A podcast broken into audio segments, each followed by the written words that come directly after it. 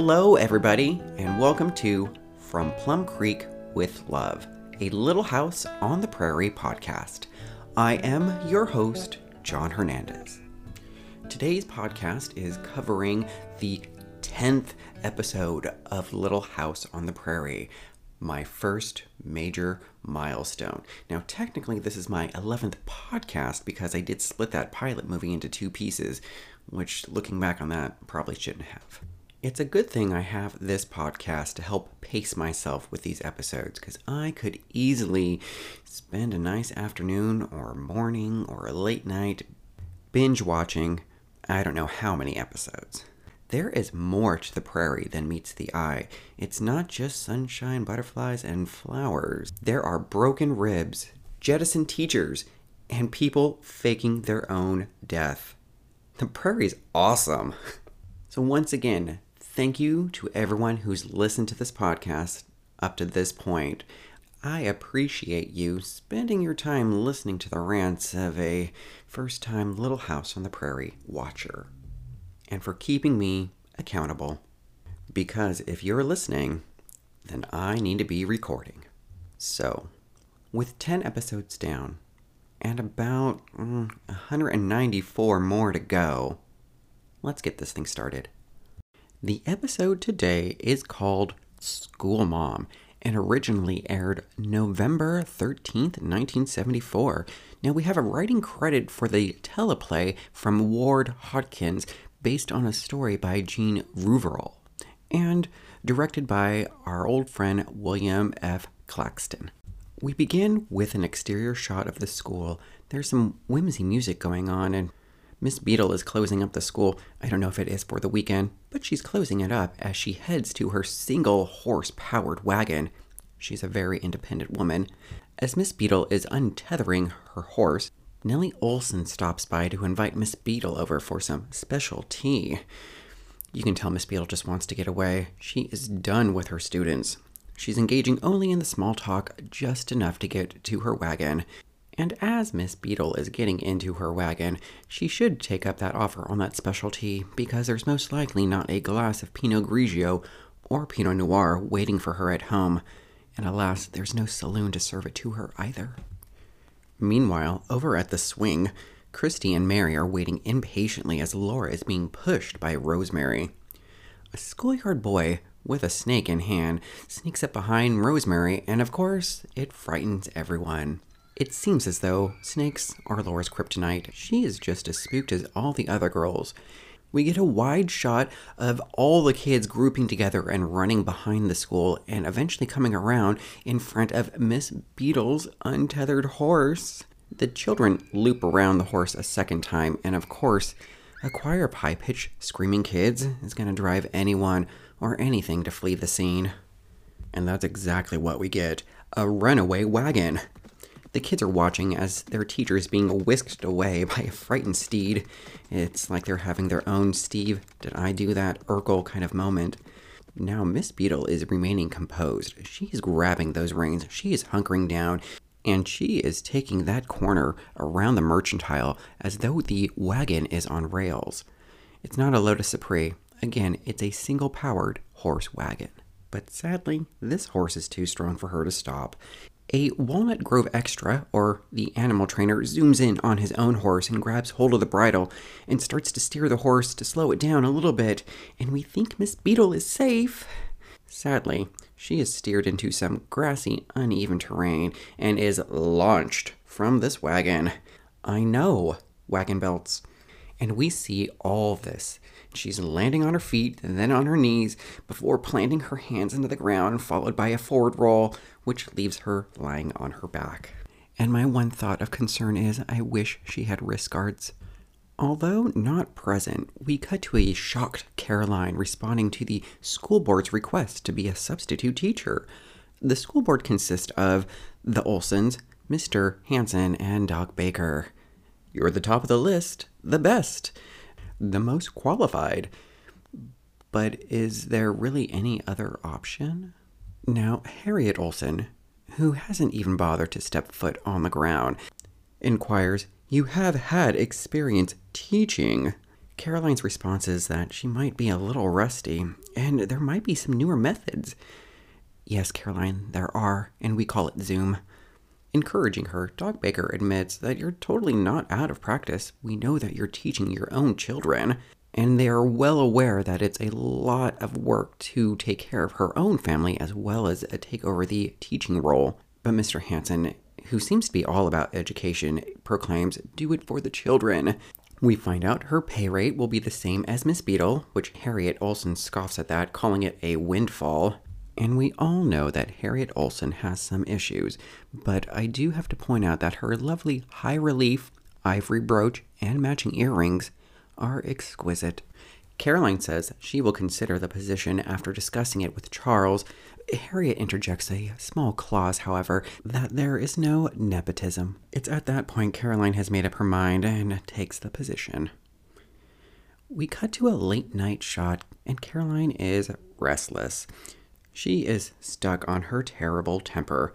Harriet Oleson makes me so mad. She says no, and I say yes. Caroline wants to be at the school knowing that they need her, and not only despite Harriet Oleson.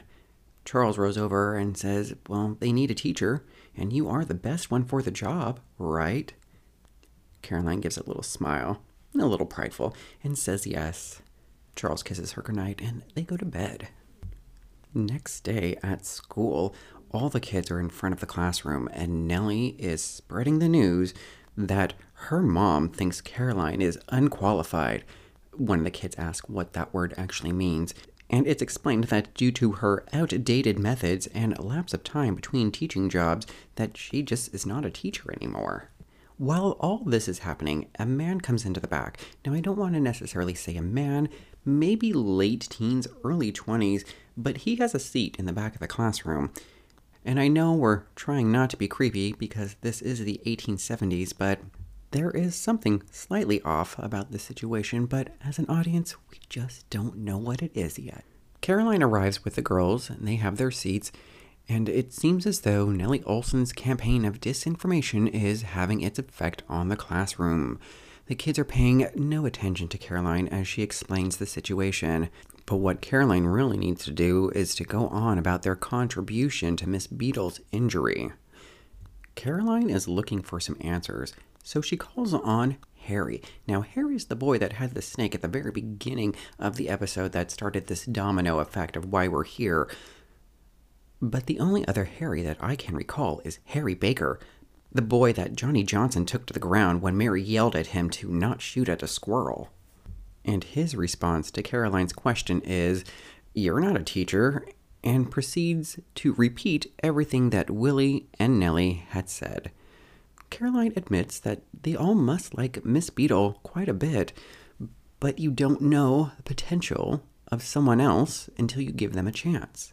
Caroline then inquires to Harry what is it that he can do best, and he admits that he can bat a ball farther than any man in town and this leads to a little bit of show and tell. The entire classroom gets up and heads outside so Harry can demonstrate his batting skills. And to be expected, he does hit that ball somewhere out in midfield there. Upon hitting the ball, he offers the bat to Caroline. And I can't tell if that's supposed to be playful or potentially a very humbling experience for Caroline. In the background, Rosemary and possibly Helen turn to one another, giggling, Regardless, Caroline takes the bait and accepts the challenge, and the students are silent. And Harry Baker, with a mocking grin, he looks over at Mary and Laura as they cross their fingers for good luck. And it must have worked because Caroline sends that ball way out. If there was a fence, it would have gone over it. You sent it flying farther than anyone, those are Laura's words, and the crowd is silent. And other than Harry and Nellie, everyone has big smiles on their face. As everyone is heading back inside, Caroline asks the girls to refrain from telling Charles about this episode. It's reading hour, and Nellie Oleson is just finishing up. I did so well, give me high marks, is essentially what she says. But she sits down, and it's at this point that we meet Abel McKay, the obvious other storyline. I mean, the creepy but not meant to be creepy, student in the back. When Caroline says his name, The entire classroom snickers. When asked to read, the kids' snickers get a little louder. And unfortunately, Caroline is not picking up on this. She inquires if Abel has a reader, and he does. And Laura is trying to get Caroline's attention to prevent the possible embarrassing moment that is about to happen. And oh dear, Abel, as a student, he knows he needs to follow the teacher's request, but Abel is trying to explain, but he can't find the confidence to tell Caroline the truth. And the kids' snickers turn to laughter when Abel leaves the building. And that's when Mary and Laura spill the tea. Abel doesn't come around much, and Miss Beadle also drove him off because Abel can't read. Not one word. Speaking of tea, we cut to Caroline serving and sipping some tea with a bandaged up Miss Beadle. Her prognosis? A badly sprained ankle and one sore wrist. Which is lucky, because if you would have seen her take that tumble from that wagon, you'd be surprised as well. Oh, and FYI, you can also tell in this scene where her wig begins. Caroline apologizes for losing the student Abel McKay, and she wasn't aware that he was backwards. And Miss Beadle assures Caroline that he isn't backwards, He's just a late starter. He only started a month ago. He saw the young ones doing better than him, and he was kind of humiliated. Caroline is having a moment of deja vu, at which point Miss Beadle does ask, Did they laugh? And Caroline responds, Oh, yeah, they totally did. Caroline bemoans her inability to read context clues and feels bad for having Abel live through the most embarrassing moment of his life a second time and Caroline is coming home from that first day of work, and Carrie is running up to her. Now, in regards to Caroline being a working mother at this time, we are informed that the Nelsons are watching Carrie during the day. And certainly, I must admit, I didn't even think about Carrie so far.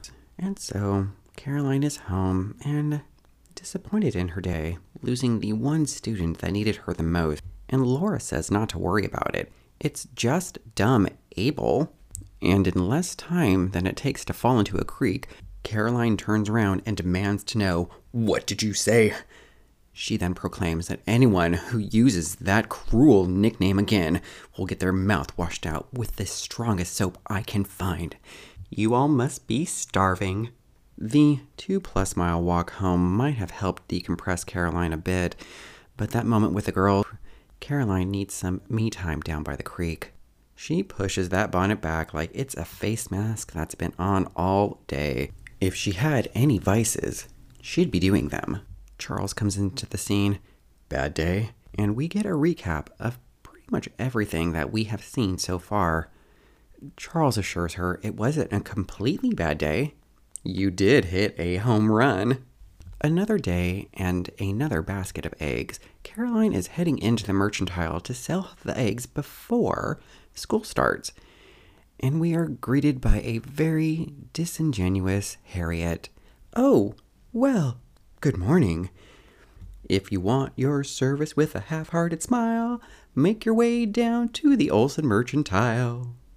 Caroline wants to know if it is all right that she does bring these eggs in early, but something is up because Harriet Oleson gives the eggs a compliment, totally free of charge and the eggs are so good that they are purchased for four cents more a dozen. It's all bribery. Harriet merely wants to purchase the school monitoring role for Nellie.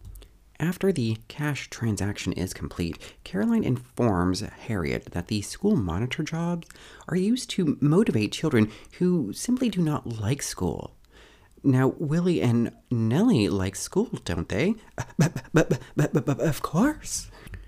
Caroline is ringing the bell and all the kids are rushing in. Nellie Oleson stops by and gives an apple to the teacher. It's 100% organic and follows it up with a curtsy. However, there is only one thought on Caroline's mind. Where's Abel? He didn't come, and Caroline is flustered by this, and all she wants to do is atone. At the end of the day, over at the mill, Charles is shimmering with sweat. Caroline explains that she has sent the girls home already and she is heading over to the McKay place to find Abel. It's my job. Talk about going above and beyond. We cut to Abel sawing some wood as Caroline is approaching in her wagon. Abel sees Caroline approach and gives a little bit of a wave, looking rather apprehensive. But Caroline is driven, or at least driving the horses, and we are then introduced to the McKay patriarch. Now, he is into clay and brick making. And this line of work must be new to Caroline because as she's trying to hold a conversation with him, she doesn't really know where to stand in all the machinery. And she's doing her best to stay out of the way of that donkey. Mr. McKay lets us know that schooling is Abel's choice and not his. And if Abel misses it, he misses it. It's his choice. Mr. McKay lets us know that he never went and never needed to. I make bricks. It's all a man needs. He may not be schooled, but he knows his trade. He knew the land that he lives on was full of good clay, and he knew how to make bricks. Savvy is all a man needs, according to Mr. McKay. And as always, I have to wonder is there a Mrs. McKay? Caroline informs Mr. McKay that times are changing, teaching methods are changing. And according to Caroline, with Mr. McKay's high regards for savvy, you add that with reading, writing, and arithmetic, you have yourself a winner.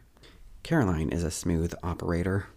Mr. McKay continues that Abel doesn't learn anything when he goes other than embarrassment and humiliation, and mentions that there is work at home and they need to prepare for winter. He won't encourage Abel to attend school. Caroline must do that. And Mr. McKay's final words on the matter is if he chooses not to go, you leave Abel alone. There are no goodbyes between the two of them, just a thank you and a giddy up. We cut to a close up of hands pushing modeling clay around a stick. Caroline assures Abel he'll excel once he has his basics down. Captivated by his work, Caroline inquires about it. I see a stick. I see bones. This stick looked like a man. Spoken like a true artist. At this time, Abel pulls out a ceramic bird he has sculpted and Caroline is captivated. Anyone with eyes like this can learn.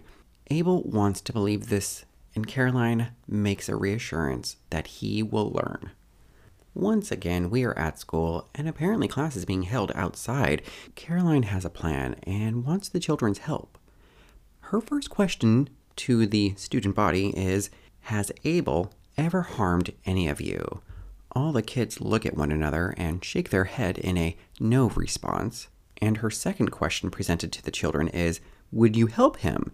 Now, I want to jump in here and say, Caroline, your second question should have been, Why are you teasing him?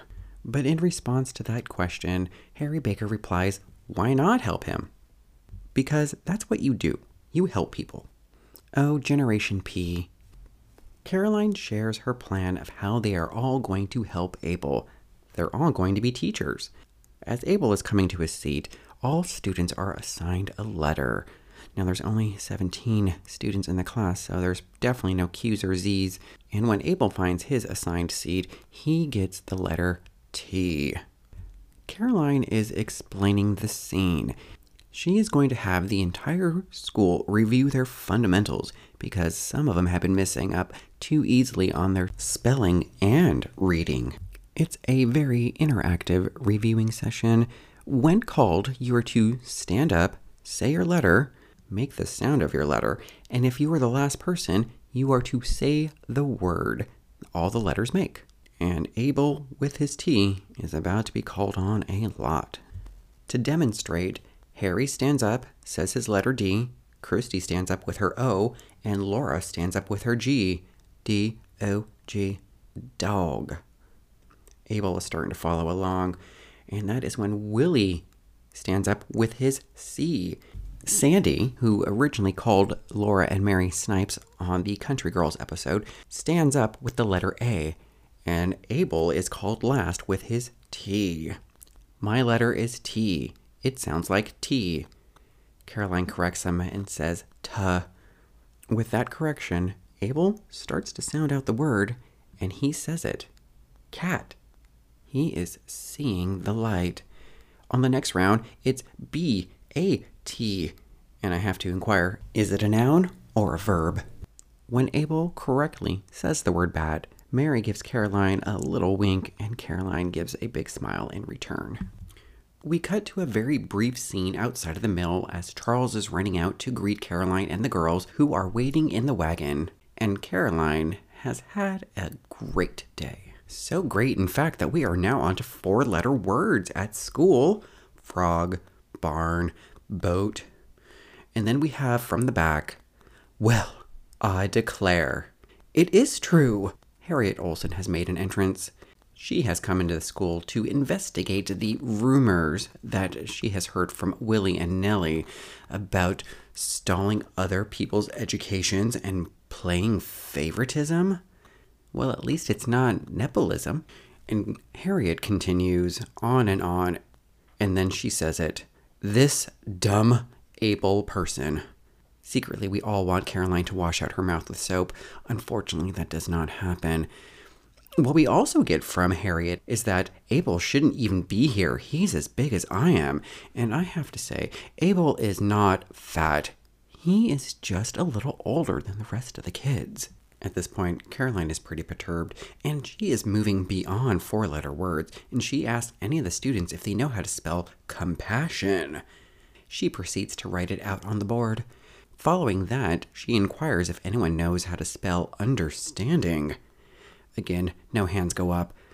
With these two words on the blackboard, Caroline has one final question. Does anyone know the definition of these words? And once more, nobody raises their hands. And Caroline then delivers some shade. Don't feel bad. Harriet Oleson doesn't know the meaning of them either.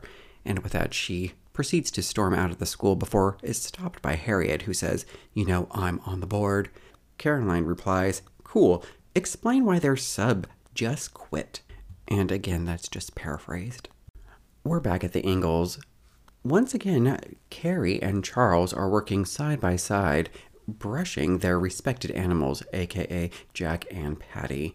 Meanwhile, Caroline is off to the side hanging clothes, and the school board comes begging. Doc Baker Mr. Hanson, a sheepish Mr. Oleson, who is dragging a reluctant Harriet Oleson by the arm, have come to talk to Caroline.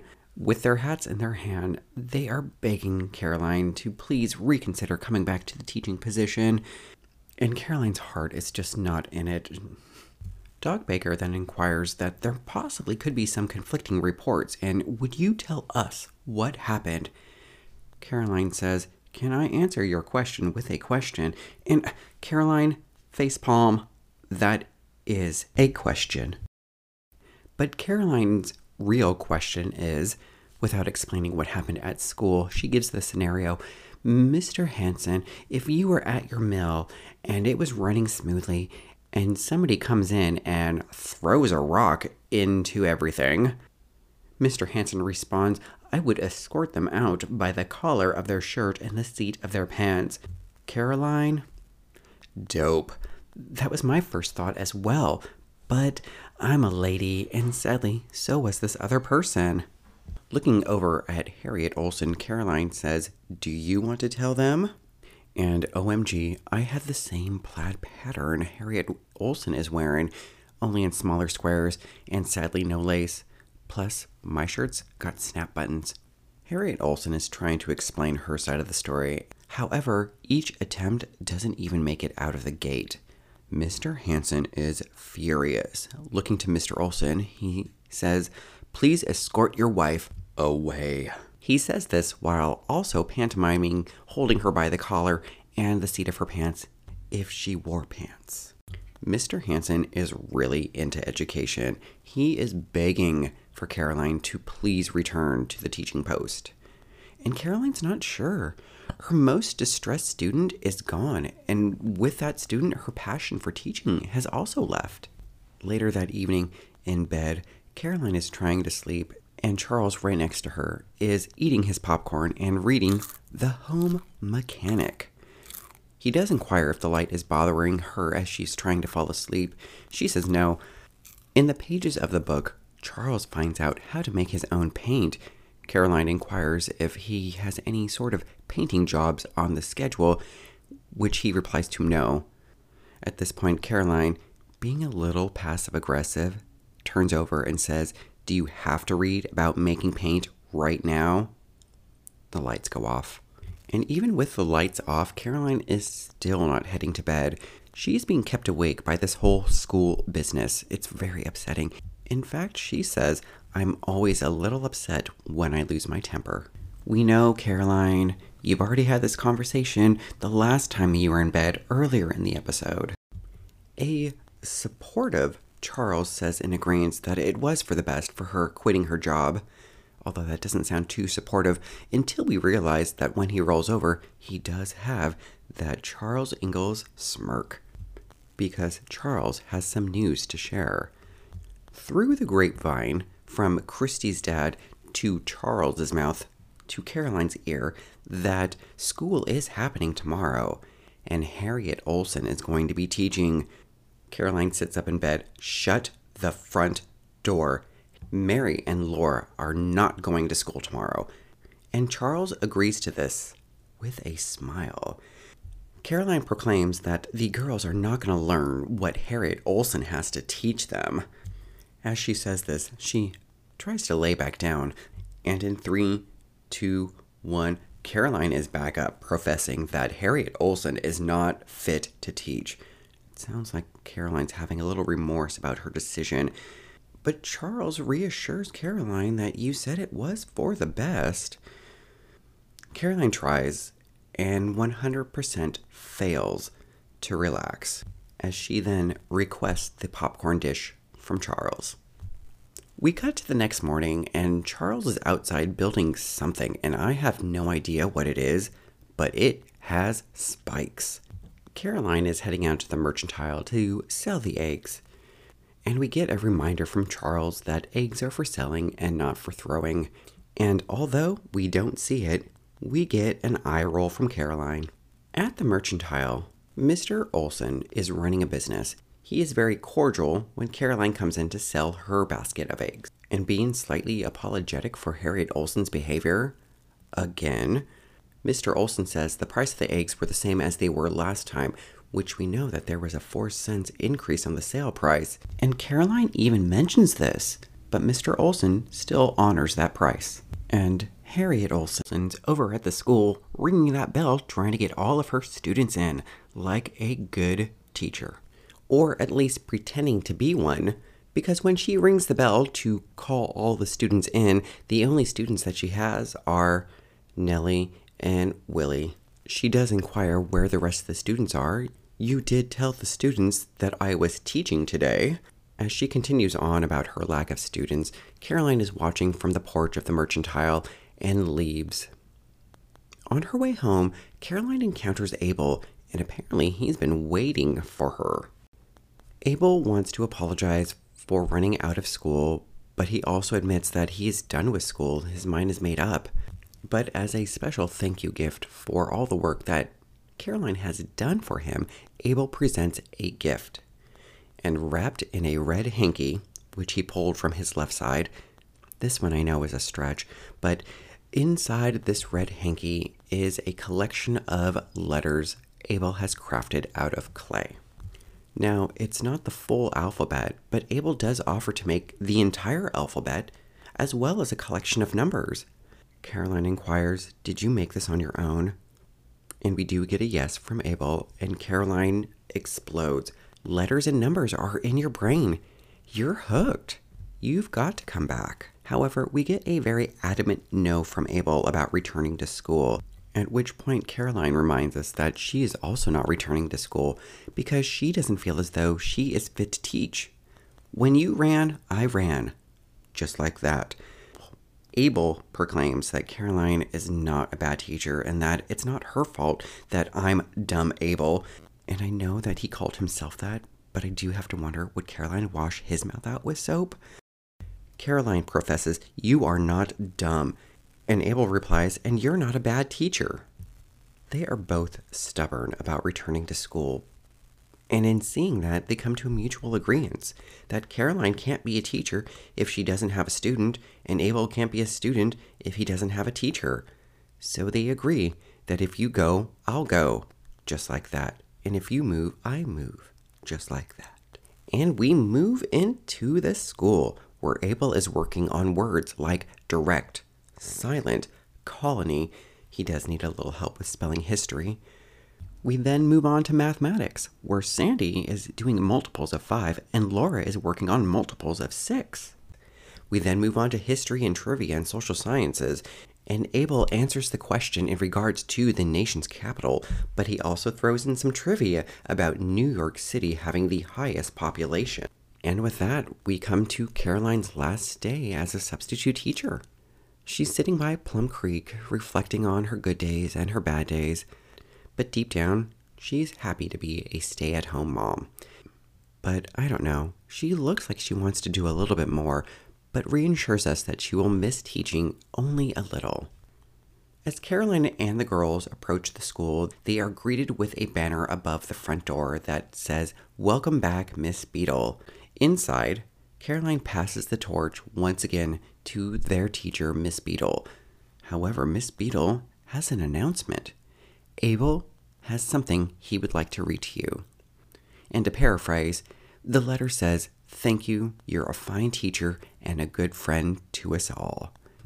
At that point, Caroline gets a standing ovation.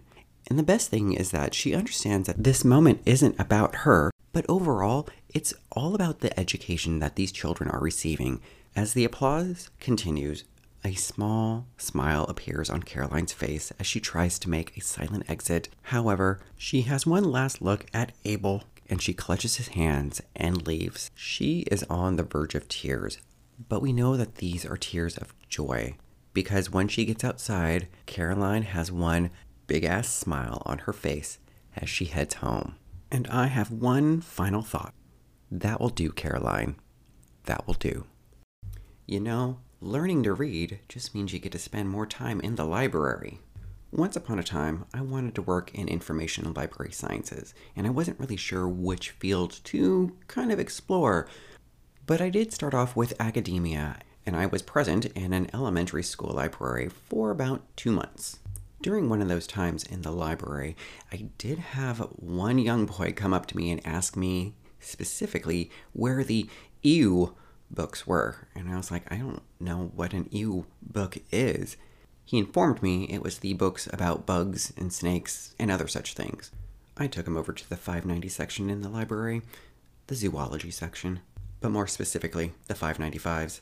When we got there, he pulled one book off the shelf and asked me, Do you want to know why I call them the ew books? I'll bite. Yeah, I'm curious. He proceeds to take the book to a different section of the library, and the silence is broken by a choir of girls all going, Ew! I have to admit, I was kind of impressed by this kid's ingenuity. He couldn't get his hands on a real snake or bugs, so he found the next best thing. All thanks to his school library. That memory popped right back into my head at the beginning of this episode. And yes, you did hear me correctly. I was going into information and library sciences at one point in my life. I got all the way up into my grad school program, and then I left it. How did I get there? Earlier in my college education, I took one of those career planning courses, and we took one of those aptitude tests to see which career would suit you best. And my top four were teacher, artist, flight attendant, and librarian. At the time, I didn't know what kind of art they meant. And teaching, well, I only thought of teaching as being an elementary school teacher, and I definitely was not interested in that at the time. And I was just in high school a year ago, so why would I want to teach them? And as for flight attendant, I still just was not comfortable with being in the sky, let alone trying to create a career out of it. And it seemed like an okay idea at the time. And in a odd twist of events, in some sort of way, I am doing all of those. I am an aerial silks instructor, sharing my information with students. From time to time, I have performed, so I guess that would make me an artist as well. And my information and library background does make it a little bit easier to look up and research information in regards to the aerial world. And lastly, I've got people up in the air. I've got to make sure that they are well taken care of, aka being a semi flight attendant.